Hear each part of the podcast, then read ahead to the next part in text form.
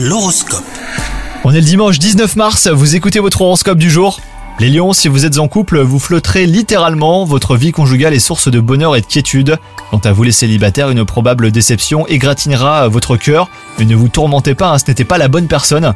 Au travail, ça va être une journée euh, sous le signe des félicitations.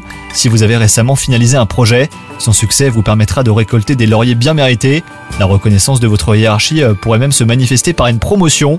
Et enfin, côté santé, les astres vous invitent à prendre au sérieux euh, ce que votre corps vous dit. Si vous ressentez des douleurs musculaires, eh ben ça sera le signe d'un besoin de repos.